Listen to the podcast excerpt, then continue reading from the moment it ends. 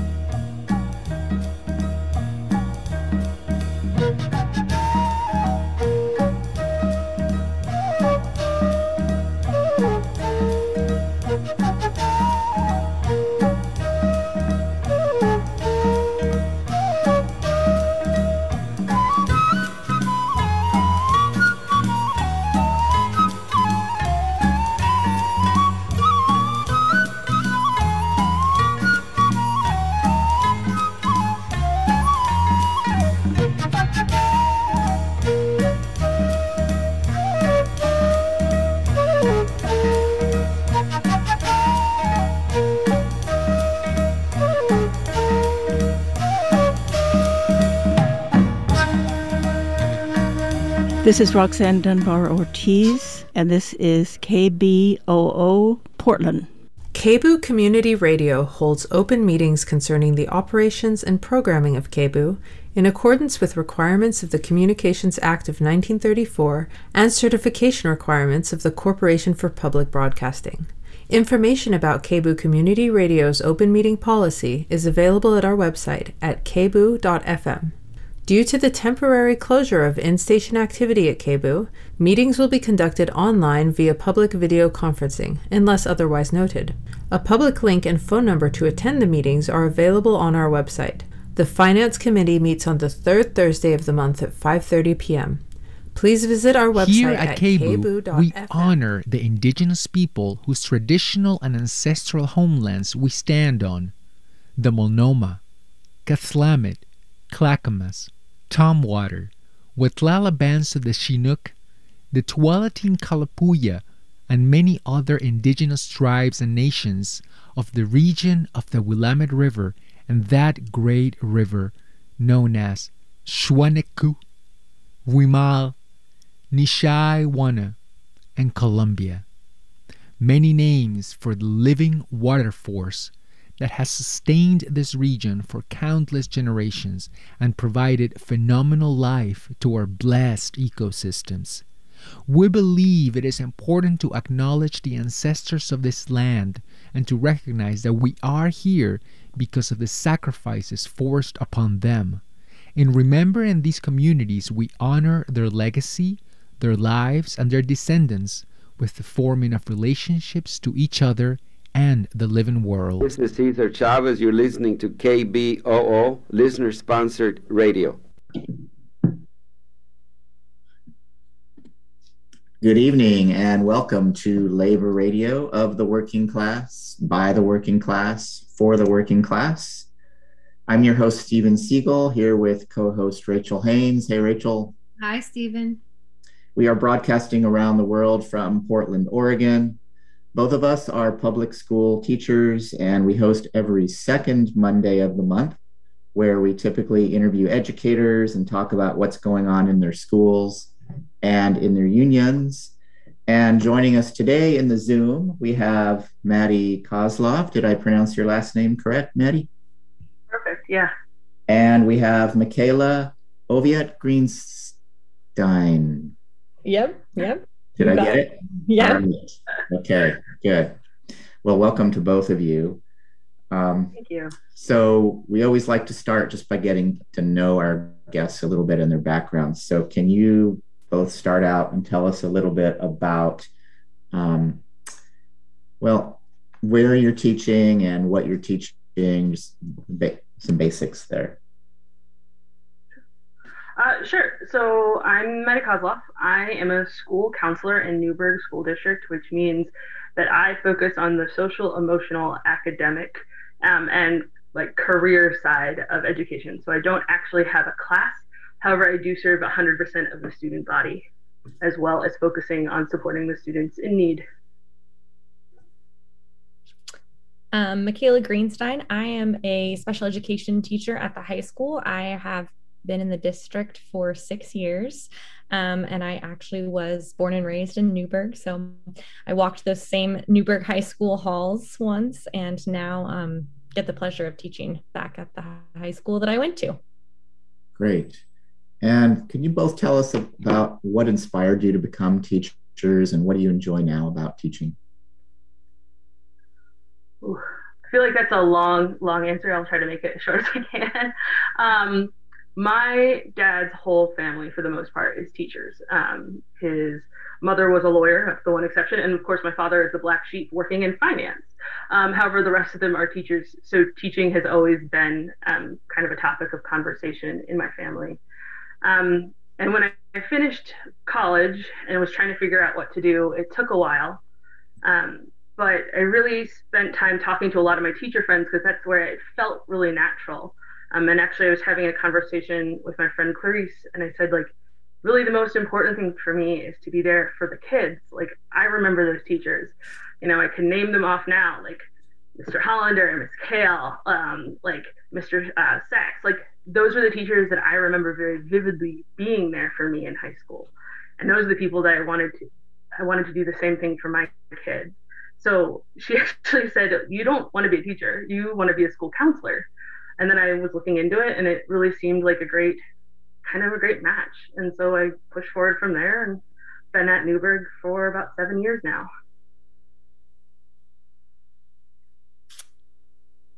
Um, I started my my my route to teaching was um, a little bit different. I my brother experiences hearing loss, and from the time he was four years old. Um, he had different appointments at OHSU and had undergone like eight different surgeries and back and forth and back and forth um, with our family. And he's actually what inspired me and got me into teaching. Um, he had some pretty amazing special education teachers slash speech pathologists. Um, and I was like, oh my gosh, you know, they made such a positive impact in his life. And seeing what he went through and how resilient he was and positive and still is today, I was like, oh, I want to do that. Um, and so I actually got my bachelor's degree in speech pathology and audiology. And while doing my clinical hours, I was in an LRC classroom at a high school, and I was like, okay, no, this is what I want to do. Um, and so my students still inspire me every single day and i love being there. They teach me so much and so that's how and why i keep doing what i'm doing. Great. And then what about your union roles or positions? Do you have union roles or positions? Um, the easy answer is i don't um, I got approached by the NEA as someone who is known and respected, which I interpreted that to mean loud and opinionated.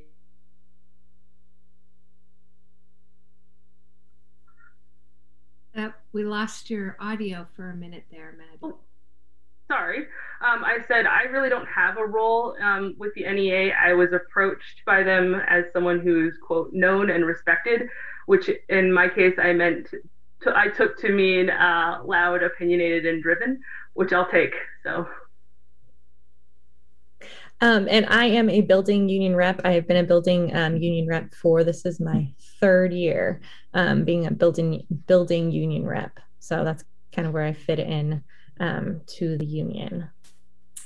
Great. Well, we wanted to have you on our show to talk about what's been going on in Newberg so let's assume some of our audience might not be following what's been happening recently. Can you lay out what has happened starting from the beginning and when you first realized there was a problem? Um, sure. Um, starting at the end of last year, science, um, first of all, I should tell you that there was an election going on for the school board members. So signs started appearing from Save Our Schools, which was a PAC um, sponsoring different candidates. And that's when this all really started. Um, there was a lot of tension in the community. The people who ran Save Our Schools, we still don't really know who they are. They haven't responded. And of course, when we ask Save Our Schools from what, no one has given us an answer. Um, so we um, continued forward. The election happened. Um, we ended up having a 4 3 conservative majority, which was a switch from our 4 3 progressive majority. Um, and then when they were sworn in in early July, I want to say the 13th, that's when things really started to be felt. Um, that was when they started pushing for a motion, and this was uh, Director Shannon for banning what he called political symbols, so pride flags um, and Black Lives Matter flags uh, in all school facilities.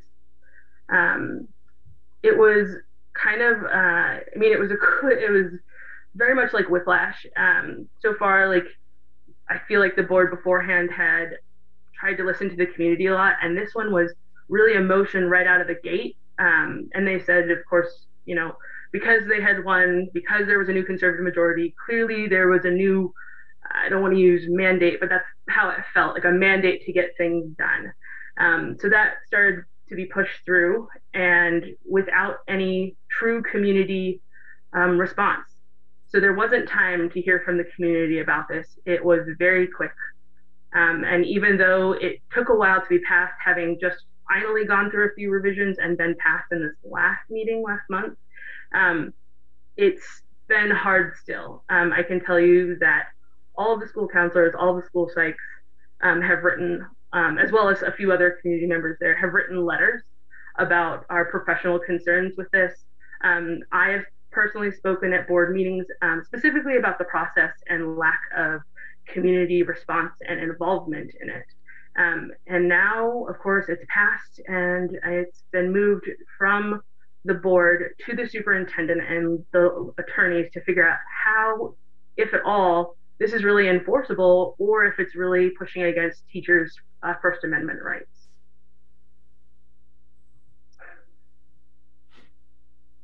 Um, do you have anything that you wanted to add to that, Michaela? I think Maddie covered it well. um, so, what do you think these conservative board members are really trying to accomplish? Who are they? And you you talked about that um, group saving the schools, and from what we don't know, but um, can you kind of talk about the the larger context? Like is there involvement and in people community members beyond those few board members? Um, there is some like clearly there is an aspect of the community which is pleased with what's going on. Um, the four conservative majority are um, directors brown shannon powell and i believe it's dehart. I never remember his last name. I can tell you first names, but um, and there has been some community like support for it. Um, there have been um, certain community members who have spoken often at the board meetings. Um, however, it's been really clear um, by some of the journalism that's been happening and the information that's been released in the district that we are not hearing the full story. Um, Director Brown and Shannon have claimed that, well, we're hearing both sides equally, um, but that's that's kind of we can talk about what equal really means. Like, does that really mean 50%? Like you're hearing one opinion and then the next opinion, or are you accurately reflecting what's going on in the district? So right now we know that yes, there is a portion of the community which does agree with this ban. But we also know that based on the number of emails, based on the number who have signed up to speak, that that is actually a smaller portion of the community. And so they're not being equally represented according to what the community actually looks like. So, and I don't have the numbers off the top of my head, but if it were 70 30, not 50 50, like we are being led to believe in the board meeting, that feels very different. I'm, I'm also just as, oh, were you going to say, answer that too, Michaela? Uh, yeah, I, I just, I mean, I think from NEA perspective, it's not about like conservative board members. Um, it's about these four board members trying to bring their own politics into the classroom.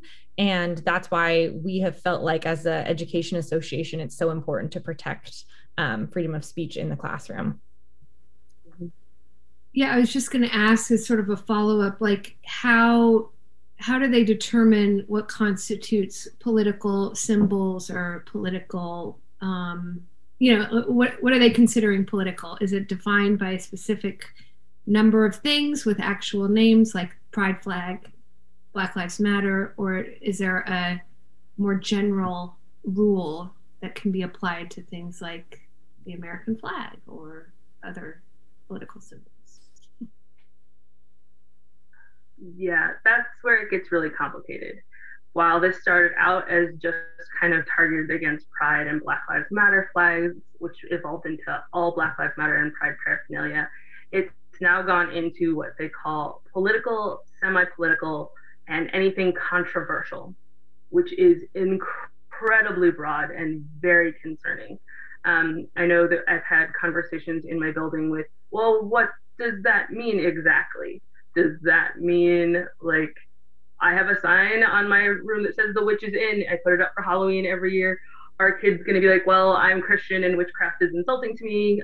I'm gonna get complaint lodged against me, and then I'm gonna have to go and figure out what to do with this. I mean, it it's very broad and very concerning. Um, so, have there been threats made against educators? Um, have educators been specifically targeted? Uh, there has been threats um, made against educators, um, and I would say that these are the same. The people who are making the threats are the same people who are trying to push their political beliefs into the classroom. Yeah, you've seen a few of them just recently from the teacher who earlier interviewed, um, all the way up to there's been a lot of talk on social media, specifically targeting some teachers as well. Wow. So, how has the Newberg community responded? You said that you know you think that there's a much larger portion that is against this ban, um, but what kind of uh, response have you encountered? Um, I live in the community and I think that it has been amazing to go on my weekend runs and run down our downtown and you see flags, you see banners, you see positive chalk art, you see all of these beautiful, uplifting um, drawings and messages from the community.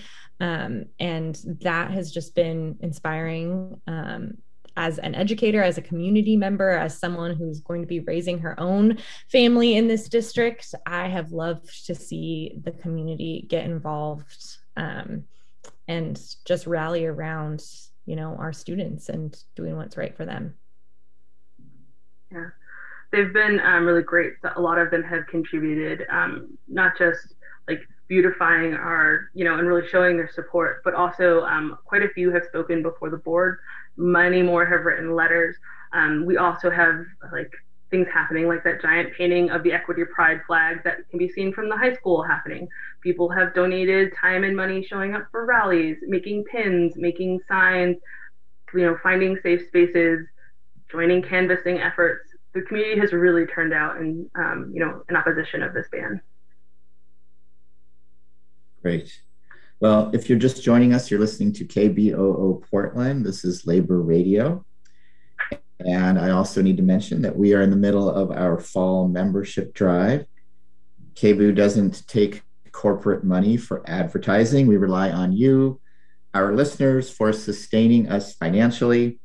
And you can go to kboo.fm slash give to donate.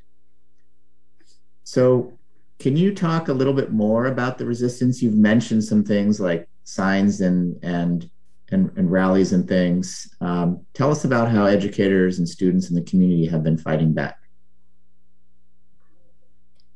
So every Friday, um, we have educators, students, community members showing up um, at the flagpoles for flagpole um, Fridays, um, along with taking legal legal measures um, to organize our educators. Um, and we're doing this on our own time because it's really that important to us um, to take those measures to make sure that we have, you know, safe, inclusive spaces for all of our students. Um, the students have been really inspiring. Um, they've started um, having interviews with local and kind of like Oregon uh, poli- uh, excuse me, politics uh, reporters, and there's even been a segment that was put out recently. Um, clearly, the students are feeling empowered to do something about it, and as an educator, that is incredibly rewarding to see. Great, yes, and and talk specifically about your union. Uh, it feels a little funny to call to call you NEA, but I know that is the short for Newberg. Um, but talk about uh, Newberg EA and also uh, OEA in terms of involvement. Yeah, um, we've gotten a lot of great support from OEA, um, and NEA has gotten um, a ton of community support as well, which has been amazing. Um, so our Newberg Education Association has filed a tort claim, which is a procedural step um, required to ensure that we hold the district accountable for their actions. Um, so that I, I know that our um, Education Association is going to use all of our tools and collective to make sure and protect the rights of students and um, educators in our district. Um, the OEA has done a really great job stepping in with a lot of support just because we're we haven't been sure how to do this. I mean, there's one thing to talk about it theoretically, and then there's the practical application of doing a lot of this. So they, um, while we have been a lot of boots on the ground, they are a lot of the infrastructure for figuring out and supporting us, which has been amazing. Um, between legal advice, between like, hey, here's how we go and do this to make sure that it's above board, um, as well as just don't do this. Those have all been really helpful, necessary things to know. Great. And then any other supports, um, the ACLU, other groups or people, where, where else are you hearing from as far as getting support?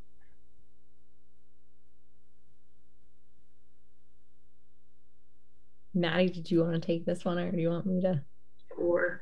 I think I know some more, but yeah, so the ACLU we've been involved in. There's um, obviously we've been working with the OEA. Um, there's the Classified Union, whose acronym I always butcher because I can't remember it. Um, so, and then we've also been working with Basic Rights Oregon. Um, we have there's the Recall Brian Shannon campaign, Recall Lindsay Berschauer campaign. So there's been a lot of community organizations as well as national ones um, stepping in and really helping support this issue. Well, I would like to know um, how this has been for you personally. So, what has been the difficult, uh, most difficult part of this time for you? Do you want to go, Michaela? Sure. Uh, I know for me personally, it's been really hard to see my students struggling and hurting, um, my fellow educators who are my friends, and community members. I mean, like I said, I, I grew up here. This is my hometown. This is where I'm choosing to raise my own family. And seeing all of those different people hurting, that has been incredibly hard.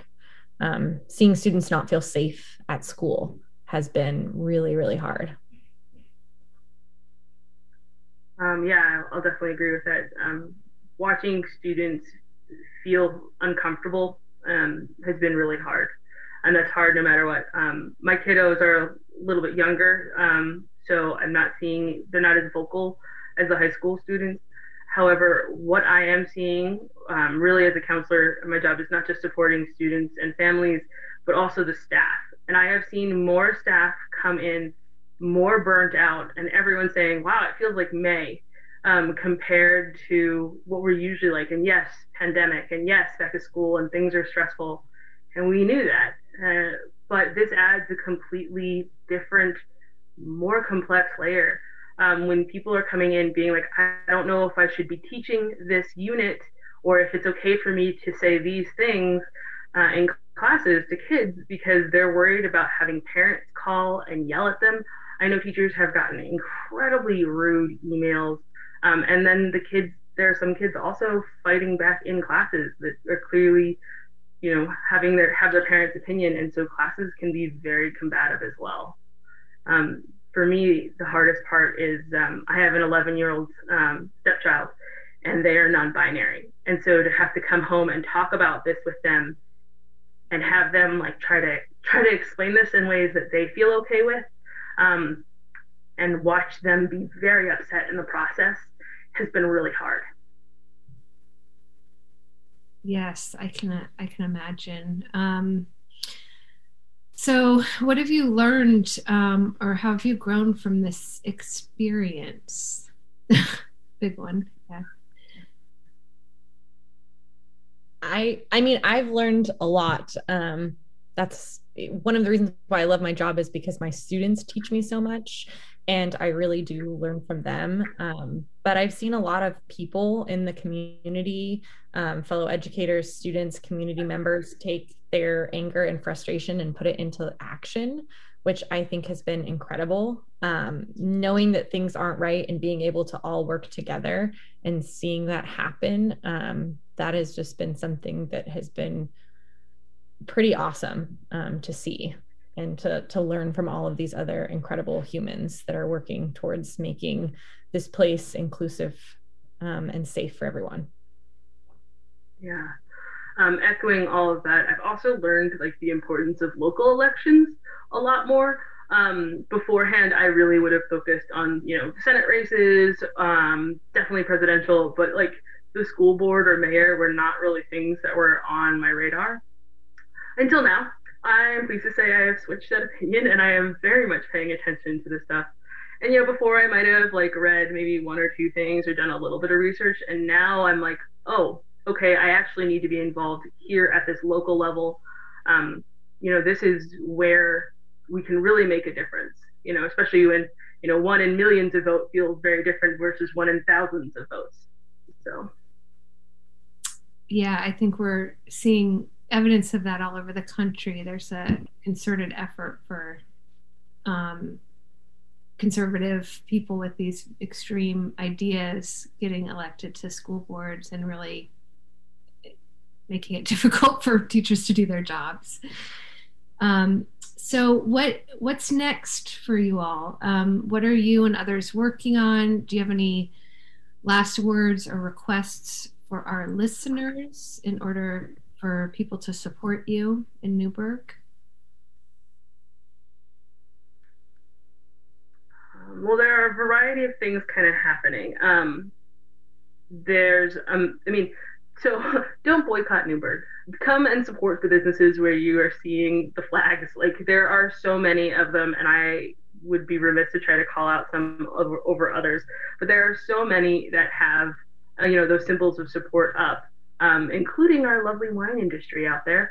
Um, so I would really encourage people to come out there. Um, the thing that I would ask for, um, if I can be selfish, is remember that your teachers are people too like we are already um, under a lot of stress um, being back in the classroom for the first time in about 18 months. Uh, so add up all the health concerns and trying to balance, you know, state testing requirements and standards to teach, and you know, so and so's coming to school dirty or hungry or tired, or all of that combined with the added stress um, from this ban has been really hard. So be kind to your teachers. Um, yeah. Ditto.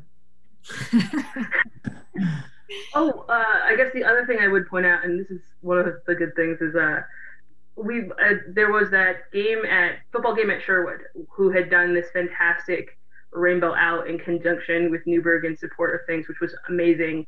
So one of the things that I think it's really hard for a lot of people to separate is that the kids like are really going to suffer throughout this, no matter what's going on um, it's really easy for them to feel um, and be targeted. Um, and they, of course, have nothing to do with how the board decides. So making sure that this really, you know, the attention really stays where it needs to be and the energy really stays where it needs to be would be phenomenally helpful for all of us, I think. And if we wanted to turn out for that that flagpole Friday, what time does that start? 5 p.m. on Fridays. 5 p.m. on Fridays. 5 p.m. on Fridays, and it is the big flagpole um, by downtown Newberg, across the street from yeah. Hoover Park. Yeah. As I tell people, you literally just take 99 all the way down, and then the one that like hits right in the middle of 99, we're right there. Gotcha. And are those going on indefinitely until this uh, is resolved? They are, yeah. Yeah, I believe it's, but they've already been going on two months now. And that's a just gathering of community members with signs and things like that. Okay, great. great. Yep, community members, educators, students.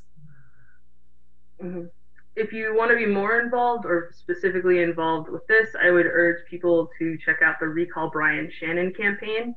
Um, they're always looking for donations, um, people to help canvas, um, or any other thing they have there. I think they're also linked with the Recall Lindsay Berschauer, and I always butcher her last name, who actually was um, who was supportive of the Save Our Schools PAC and endorsed the four conservative board members. Um, so those are two very uh, easy ways to give time and money. Excellent. Well, I want to thank you both so much for joining us. And I know this has been a really, um, like you said, deeply stressful and challenging year. And to have this on top of it is really, it feels like too much, I'm sure. Um, so thank you so much for Yeah, thank you. hmm Thank you guys. for having us. Yeah, and thanks to Jamie Partridge for helping us convert this to a radio ready file. Thank you, audience, for tuning in tonight. Thank you, Stephen. This is Rachel Haynes. You've been listening to Labor Radio. Tune in next Monday and every Monday at 6 p.m. to catch another Labor Radio show.